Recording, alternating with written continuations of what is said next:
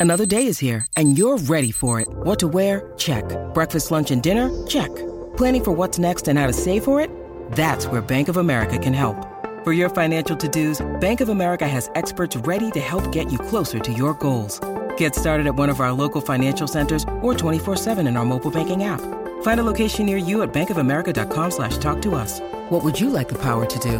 Mobile banking requires downloading the app and is only available for select devices. Message and data rates may apply. Bank of America and a member FDIC. This episode of the Single Tracks podcast is sponsored by Health IQ, an insurance company that helps health conscious people like you get special life insurance rates. Go to healthiq.com slash singletracks to support the show and learn more. Hey, everybody. Welcome to the Single Tracks podcast. My name is Jeff, and today Aaron and Greg and I are going to be talking about bike fitting. Getting the right mountain bike fit doesn't end at buying the right size bike frame. In fact, that's just the beginning. For those who have ever experienced pain or discomfort on the bike, there's a good chance that dialing in bike fit could be the solution. Not only that, a good bike fit can even make you faster.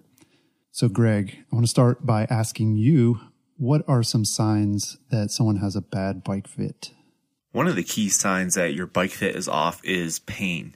And so often we just assume that mountain biking is supposed to be a painful sport or activity.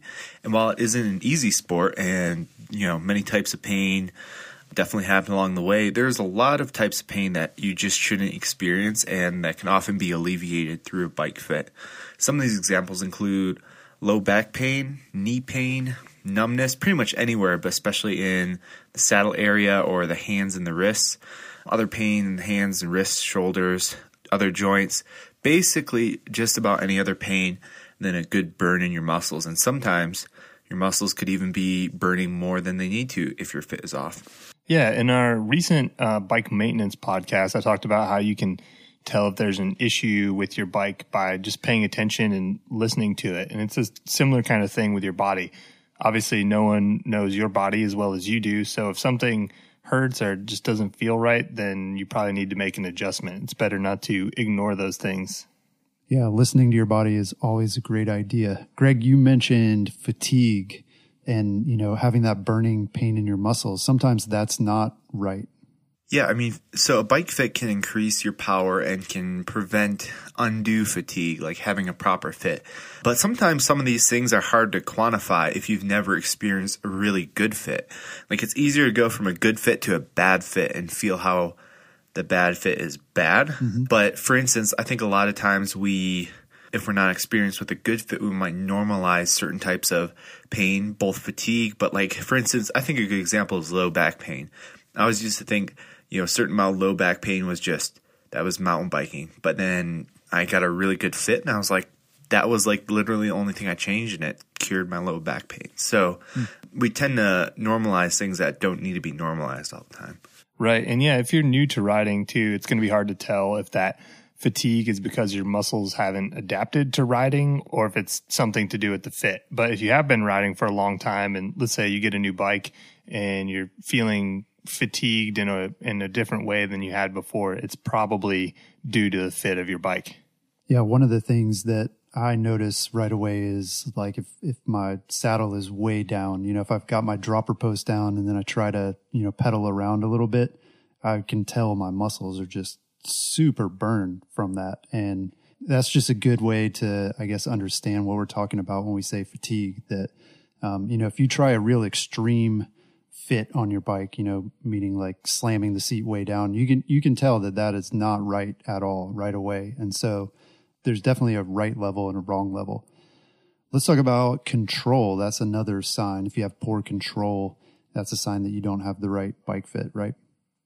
Um, possibly bike fit, and I think this really plays into the bike size a lot. But if you can't properly steer your bike and your bike isn't going where you want it to go, and like if you feel out of control on your bike, a bike fit could possibly help, or maybe you need a different bike size. There could be some really big issues at play here. Yeah, so things to look for along that line if you're struggling to keep the, the front wheel tracking straight on the climbs, or if you can't keep enough weight on the front wheel in the turns, if you feel like it's pushing, you know, some of these issues can be resolved by changing your body position, but they can also be related to your fit right? Well, we talked about some of the things that are going to happen if you don't have a good bike fit, some of the negative things. What are the advantages on the flip side once you do have a good bike fit? Uh, Greg, what about injuries? How's that going to help you with that? So having a good fit is going to reduce your risk of injuries. So according to professional bike fitter Eddie O'Day, who we've interviewed on this podcast before, he said, quote, the most common injuries are from overuse, repetitive use, uh, end quote. And a lot of those things can be prevented or cured through a bike fit. And now I personally use bike fits uh, not only to prevent overuse injuries, but to, like I said, to cure some. Uh, I've come back from the brink of injuries I thought would end my mountain biking career by focusing on the basics of good bike fit and good form on the bike. So, some possible overuse injuries you could have uh, tendonitis, tend- tendiopathy, uh, nerve damage, and possible like tears and other muscular and skeletal issues.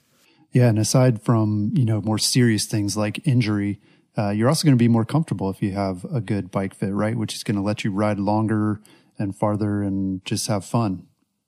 Oh, for sure. That's a big one for me is uh, increased comfort on the bike because if I'm comfortable, I'm having a more fun time. I'm enjoying myself, and if I'm comfortable for long periods of time, I can go longer and um, get better. But you know, the benefit is you don't have to sacrifice necessarily sacrifice things like performance to get that increased comfort. Um, by working on your fit, you can maybe get both of those. Yeah, well, speaking of performance, how can a good bike fit help you in that department, Aaron? Well, it can definitely improve your pedal stroke, right? So if you have a more efficient pedal stroke, you're going to be able to deliver more power and at less energy. That's all about efficiency. Um, so that's going to allow you to ride longer and just, you know, going back to the, the comfort side of it, like if you're more comfortable, you are going to be able to ride longer and you're going to before your muscles give out or before you feel fatigued. So yeah, you're going to have better power, more efficiency. Your handling can improve. So, you know, you're going to be more confident going through sections of trail, obviously better stamina and faster recovery, you know, because you're not going to feel so terrible at the end of your ride. Absolutely.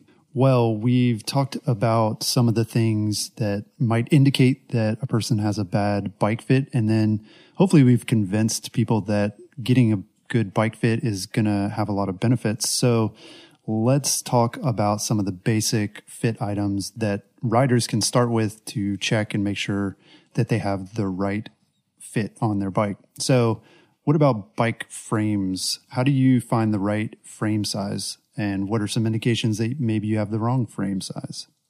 So, an indication we talked about that you might have the wrong frame size is not being able to control the bike, like we discussed above. But, you know, to focus on getting the right frame size, lots of times you can start by just like looking up online a basic size chart from the brand you're looking at, putting in your height, and that will get you heading in the right direction. It can start getting complicated if you're between sizes, um, but usually that's a pretty good indicator, especially since you only have a certain number of frames to choose from.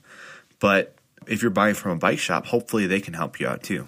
Yeah, I was just thinking in the old days, you know, mountain bikers would kind of size a frame just by standing over the bike. You know, they'd throw a leg over it and make sure there's some clearance there. And they say, yeah, that's my bike size. But these days you can't get away with that at all because bikes have these really low standover heights regardless of the size. So like even if you're a really short rider, you may be able to stand over an extra large mountain bike frame, but clearly that's not the right size.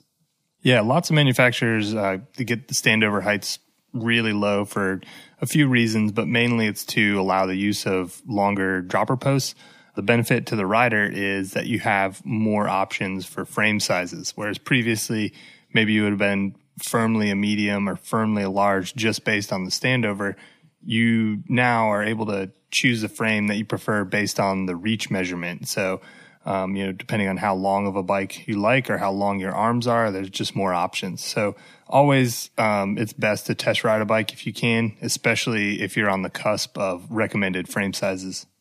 Yeah, that's a really good recommendation. And it's a good point that the frame sizes are no longer really limited for people. People really, you really can find the frame size that works for you, um, even if, you know, say your standover isn't quite right for it.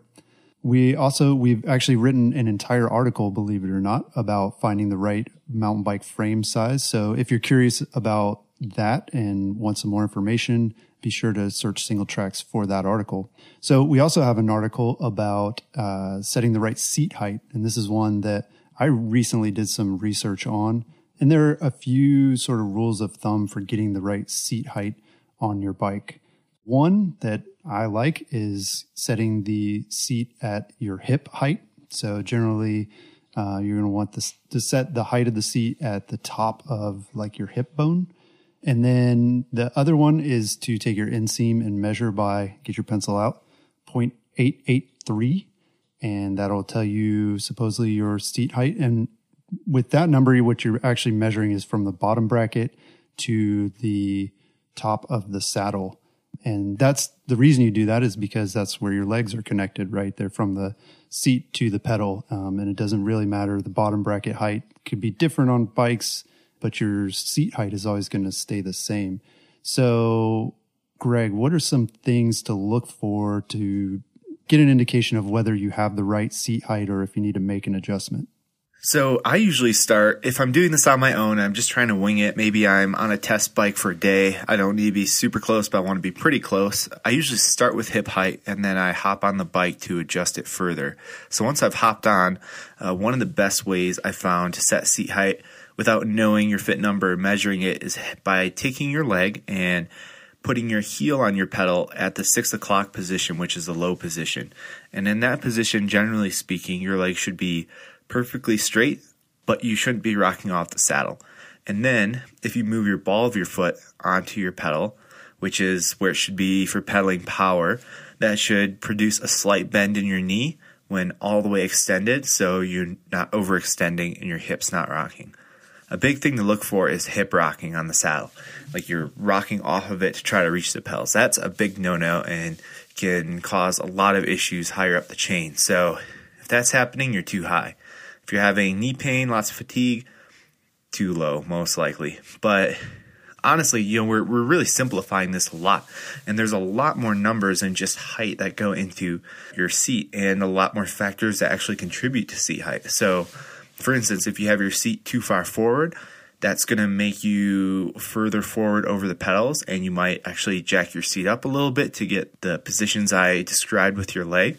But if your knee over spindle is correct, you might need to come down a little bit because you're going to be sitting a little bit further back. So I always recommend professional bike fit, and we'll talk about that more in a little bit, I think. Yeah, that's interesting. Aaron, what do you think? Different bikes have different angles on them, different seat tube angles. Is does that play a factor at all in the seat height? Is that something that maybe needs to be adjusted bike by bike?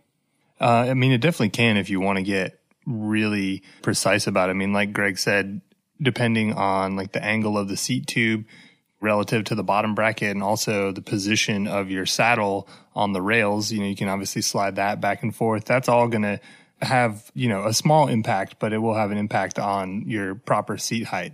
But for just generally getting it close, if you're demoing bikes or something like that, then you can just measure it. And what I like to do is measure from the center of your bottom bracket, so the center of your cranks essentially, and measure to the top of your saddle, and that will get you really close to um, to your proper saddle height, at least for for testing purposes. Right, that's great advice.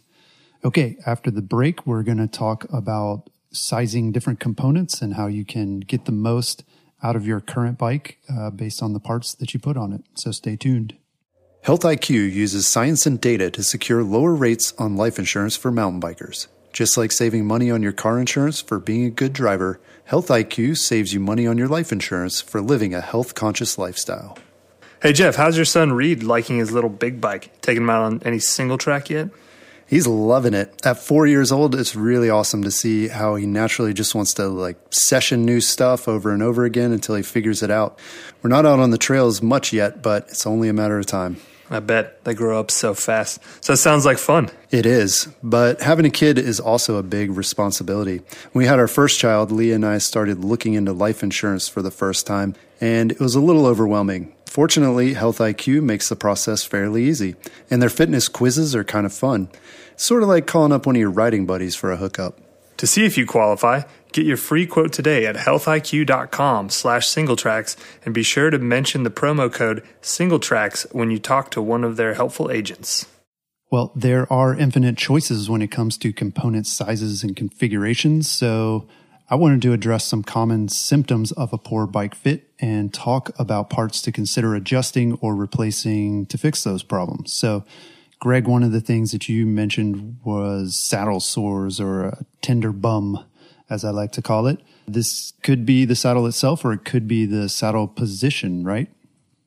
Heck yeah, there's a lot that can go into this. You know, saddle position could drastically affect it. The saddle itself, you know, you could even get sores from a perfect setup if you increase your mileage pretty quickly. Like it's it's easy to do.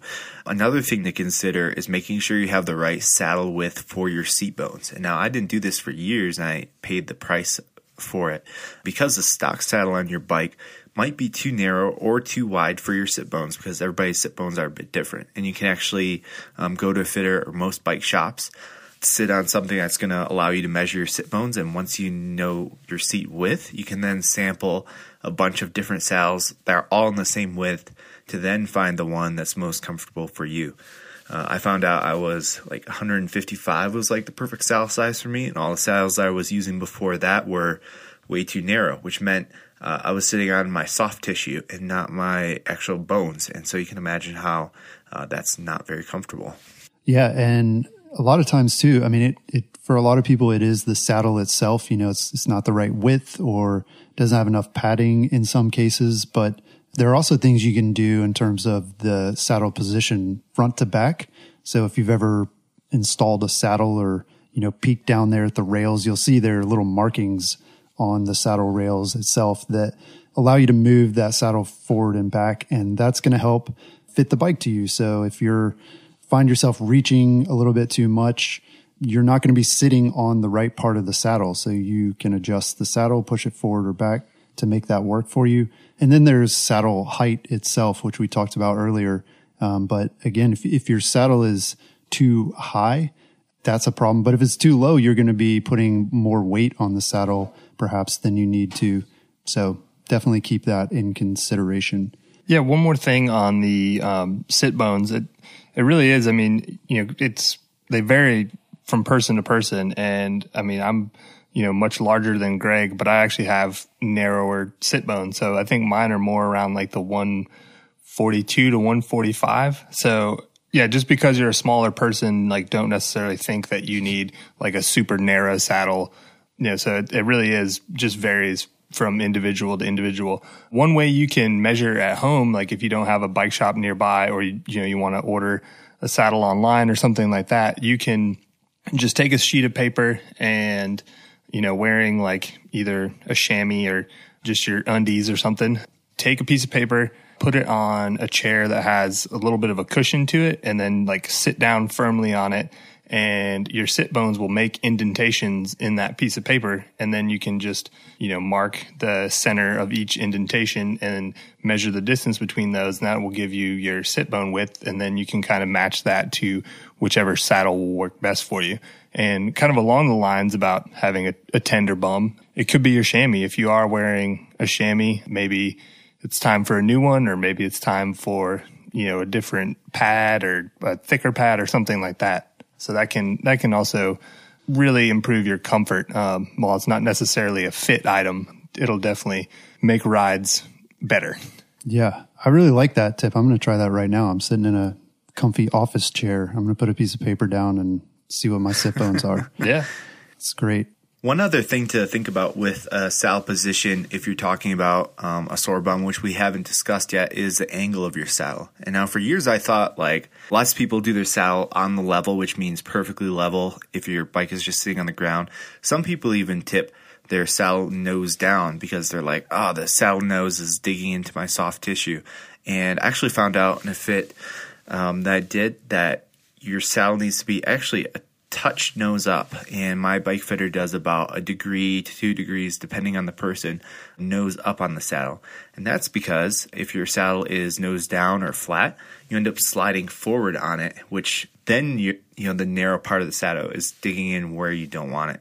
So if you put a touch nose up just a little bit, that's going to allow you to get your sit bones where they should be on the saddle without you sliding off of it. So that was a new one to me, which I thought was pretty fascinating. Yeah, that's a great tip. I mean, it's pretty amazing how adjustable seats are. You know, the you can go forward and backward, you can do angles, you can adjust the height, and there's a reason for that because everybody has sort of a different preference and different needs, and so don't be afraid to fidget around with that a little bit and find the right setting for your body. Yeah, one thing I would caution is, yeah, definitely feel free to fiddle around with your fit, but you don't want to go changing a bunch of things at once. Like you want to change one variable at a time. So let's say you want to adjust the angle of your saddle, do that and then ride it, but don't adjust the angle of your saddle and slide your seat forward and lower your seat post right. height, you know, cause that way who knows which of those things is, is going to help you or hurt you. Yes, absolutely. That's a great tip. Now on to shoulder or neck pain. What are some of the parts to consider adjusting or swapping out if you're feeling shoulder or neck pain from mountain biking? There are a lot of things. I mean, basically that's going to be your your cockpit. So that's going to be your stem and your handlebars. And obviously there's numerous things that could come into play here. It could be how wide or narrow your bar is. It could be the geometry of your bar. So that would be how much rise it has, how much back sweep there is, how much up sweep there is. It could be your stem. So that could be your stem length, the angle of your stem, either positive or negative rise. And it could be the whole, the whole height of your cockpit. So whether you have spacers underneath your stem or not, that could all attribute to having uh, neck pain. And also, it could just be a sign that uh, maybe you should do a little cross training and build up some uh, upper body strength. I know that's something I definitely struggle with. But yeah, having a stronger back and arms and stuff like that are going to help eliminate some of that pain. Yeah, with all of this stuff, it's it can be really frustrating because there are so many variables that contribute to this. So with shoulder neck pain, you know, like Aaron said, it, it could be your bar. It could be a lot of things about just the bar. You know, it could be the width or the angle or the position of it up and down. There's the, like you said, the stem. But not only that, then you got to think about like, well, maybe your helmet's too heavy or your muscles aren't strong enough or something in some area. It could even be your CamelBak. So really what this is all about is eliminating some of the factors and trying to really dial in and figure out what it is and then fixing that thing. But bike fit is definitely a process and we're going to talk about it later about how you can sort of speed up this process and make sure you're doing it the right way. But for now, these are just things that you should consider if you're experiencing some pain.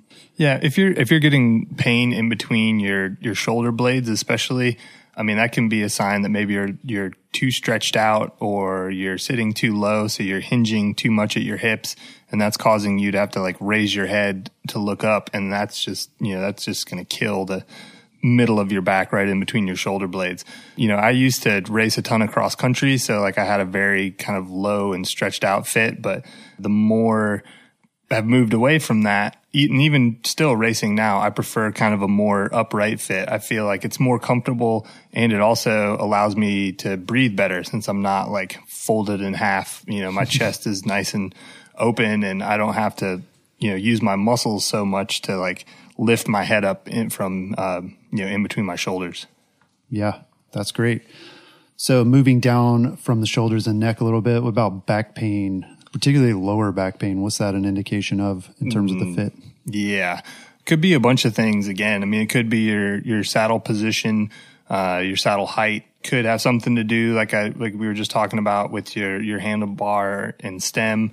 Like I've I've tested a few cross country bikes that had you know cross country length stems on them, you know, ninety or hundred millimeters long or or longer, and you know after riding those bikes for longer, you know, two to three hours I started developing, you know, lower back pain. So switching to a shorter stem and like getting a little bit more of that upright position helped me in those situations.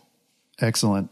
Okay, moving down even further. What about foot, leg, and knee pain? What could that indicate, Greg? All right, we've got a lot of different things going on there. So, starting with your feet, uh, there are a few different things. One could be the fit of your shoes, um, possibly your cleat position. A good bike fitter, if you work with one, should help set your cleat position for you. Adjusting that can actually make a big difference.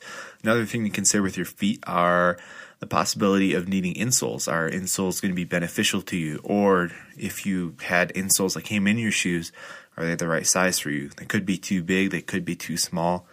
Uh, a lot to look at there. Uh, knee pain is a really big one, big issue that is, and you definitely don't want knee pain. If you're experiencing knee pain, something is very off, and that can be very damaging over the long term.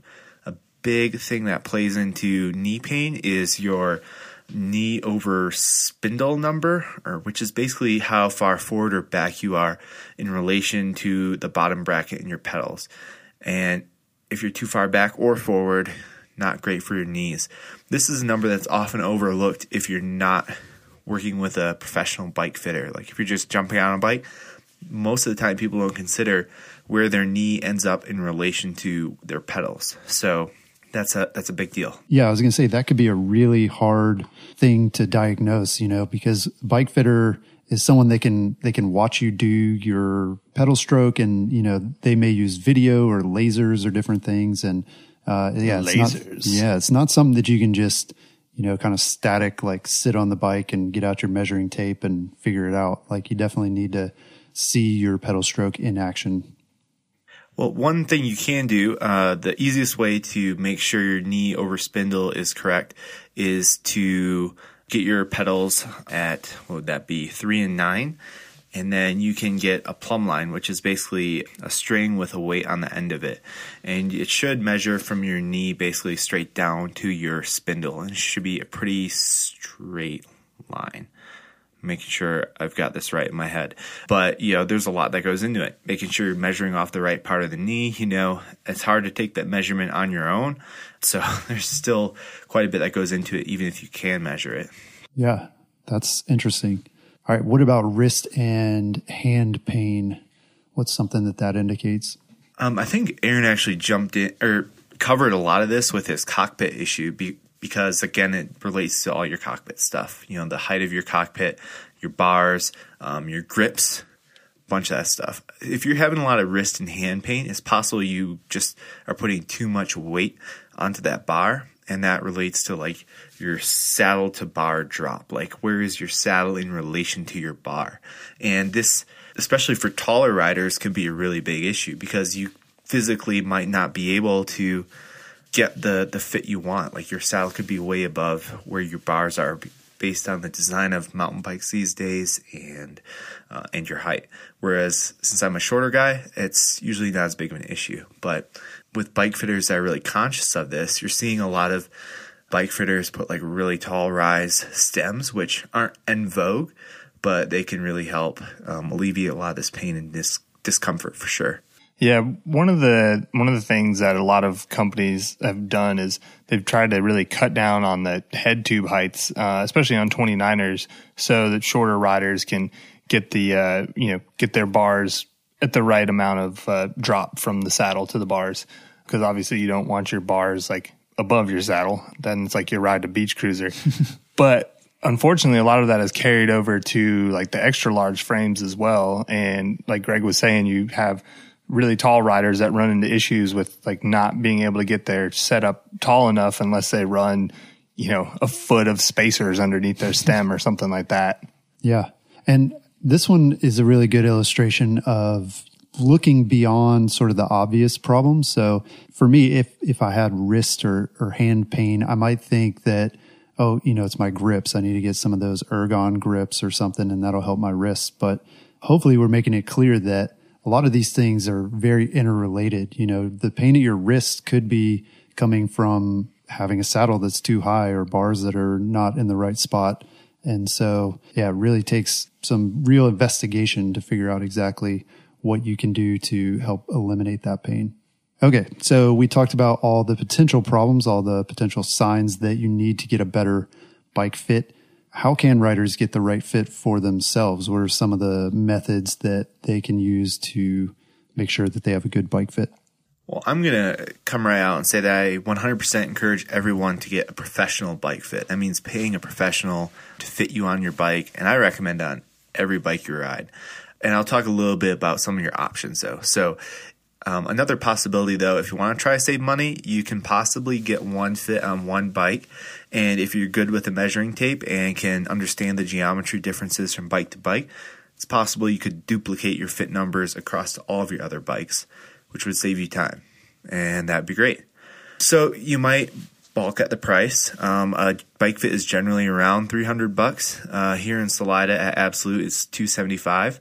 But if I had just fitted all my bikes um, professionally from the get go, I would have probably saved myself hundreds, maybe thousands of dollars in medical expenses by this point in time. So now I'm to the point where I don't ride a bike for more than a couple hours unless it's got a professional fit on it. So uh, I think focusing on bike fit has been one of the best decisions I've ever made. But now I was just actually in Absolute Bikes recently, and they do bike fitting, which I've done with them before, but they also have a thing called bike sizing. And bike sizing, if you just bring in a bike and have it sized, it's 50 bucks. If you buy a bike from them, it's free. But it's actually a 45 minute process that covers almost everything we've already talked about, including, you know, sit bone width measurement on the saddle, cleats on the shoes, saddle height fore and aft, knee over pedal, reach and handlebars. You know, that's about a 45 minute process. Their full bike fit, on the other hand, and I should mention, bringing up Absolute as an example because they're one of the first BG body fit certified shops in the nation, dating back like 15 some years, which is um, specialized specific bike fitting process. So they're Body geometry. Body geometry, yes.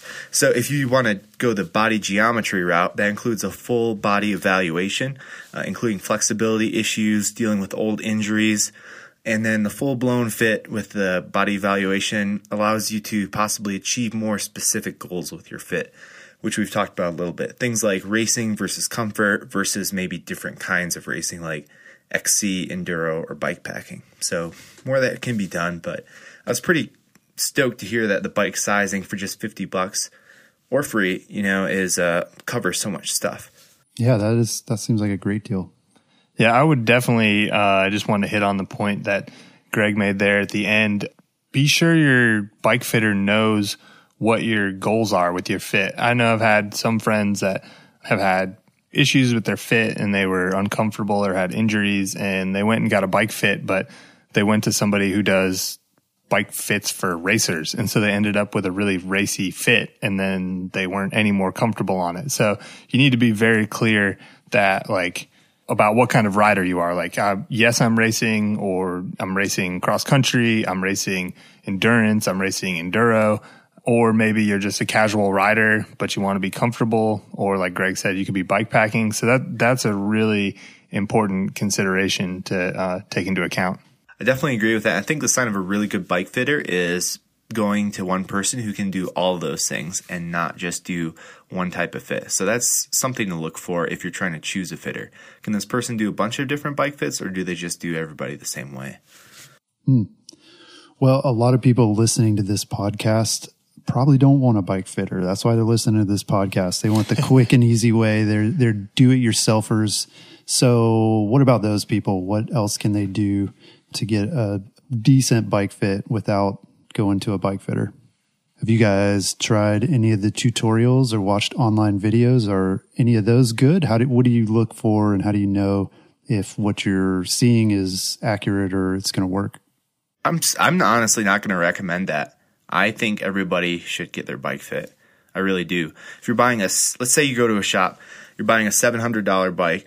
You go to a shop and they're going to throw in a 45 minute bike sizing um, for free do that bike sizing. I mean, that's that's what I would do. And then once you have your bike size, uh, you can keep those fit numbers. Maybe keep a little spreadsheet of them. They'll probably give them to you, and then you try to use those. But I, I don't know. I'm not a fan of doing it yourself anymore. I just can't recommend it.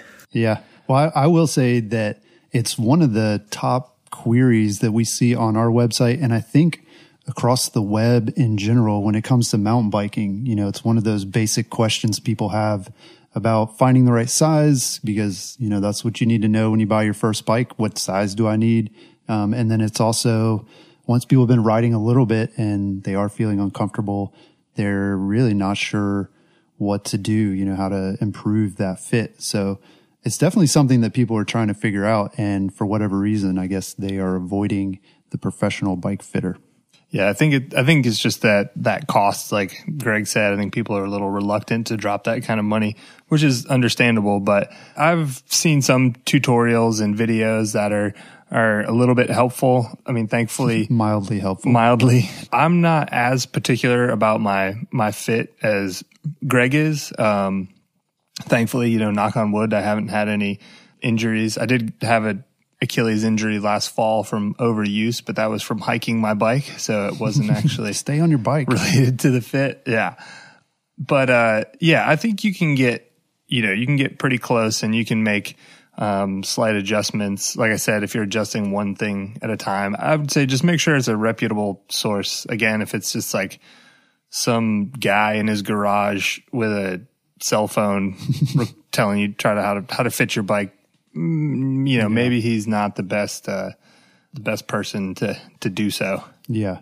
I think maybe part of it too is that people who have done bike fits before, um, they may come come out of it realizing that they need to spend a lot more money on their bike. And it can be tough. I, I personally um, have felt at times from bike fittings that it was kind of a salesy process, which, you know, maybe it wasn't. Maybe that's just me being like, yeah, really uh, skeptical about stuff. But like, you know, you're going to go through this process and then they're going to say, okay, well, you know, really this saddle would be better for you. And this, these handlebars are going to give you the reach that you need. And it can, be more than just the cost of the fitting itself. Um, I will warn people that, you know, you'll pay, you may pay 300 bucks, but then they also give you a list of parts that you need to swap out. And if you're doing it at your local bike shop, hey, they actually sell those parts, which is convenient. So, so just keep that in mind. And, and I guess I'm just saying that too, not really to warn people and to scare you off from doing it, but, um, maybe just to, I guess, empathize with those people who are skeptical and they're trying to find ways to do it uh, that don't involve going to a bike fitter. So one thing I will, one caveat I will throw in here is, you know, i have been pretty negative about, you know, doing it yourself, but I think you need to think about how much you're riding, how hard you're riding, and the type of riding you're doing. So if you are doing straight enduro or downhill, bike fit honestly doesn't do a heck of a lot when you're going down. Most of it has to do with pedaling because once you've got your saddle out of the way and you're standing on your bike, you can do some stuff with your cockpit, but there's not a heck of a lot going on. Your bike, your body is going to be in the position it's in above the bike regardless. And if you ride your bike like once a week, once every other week for five to 10 miles, is a bike fit going to make a big difference? It might make some difference, but you know, if you start talking about like hundreds of miles of biking per week, all of a sudden, you know, you're spending hours and hours and hours on your bike. So I think that's one thing to consider is how much are you biking and how serious are you about it? And if you're serious, you know, then I, that's where the pro stuff really comes into play. Yeah, I would I would disagree a little bit with you on the enduro thing because yeah, I mean once your saddle's out of the way and you're descending, bike fit isn't as important. But with enduro, you still got to climb the entire rest of the day. So you don't want to have just a whacked out fit for that portion of it. Or otherwise, you're not going to be able to perform as well on the descents as you could be able to. Right. Oh, I agree. I mean, I, that's what I'm trying to say is like downhill, when you're actually going downhill, not as big of a deal. So, like, if you're doing, say, shuttle runs and maybe you've got to pedal like 15 minutes out of your like two hour ride, that sort of equation that you're running. Yeah, you probably, yeah.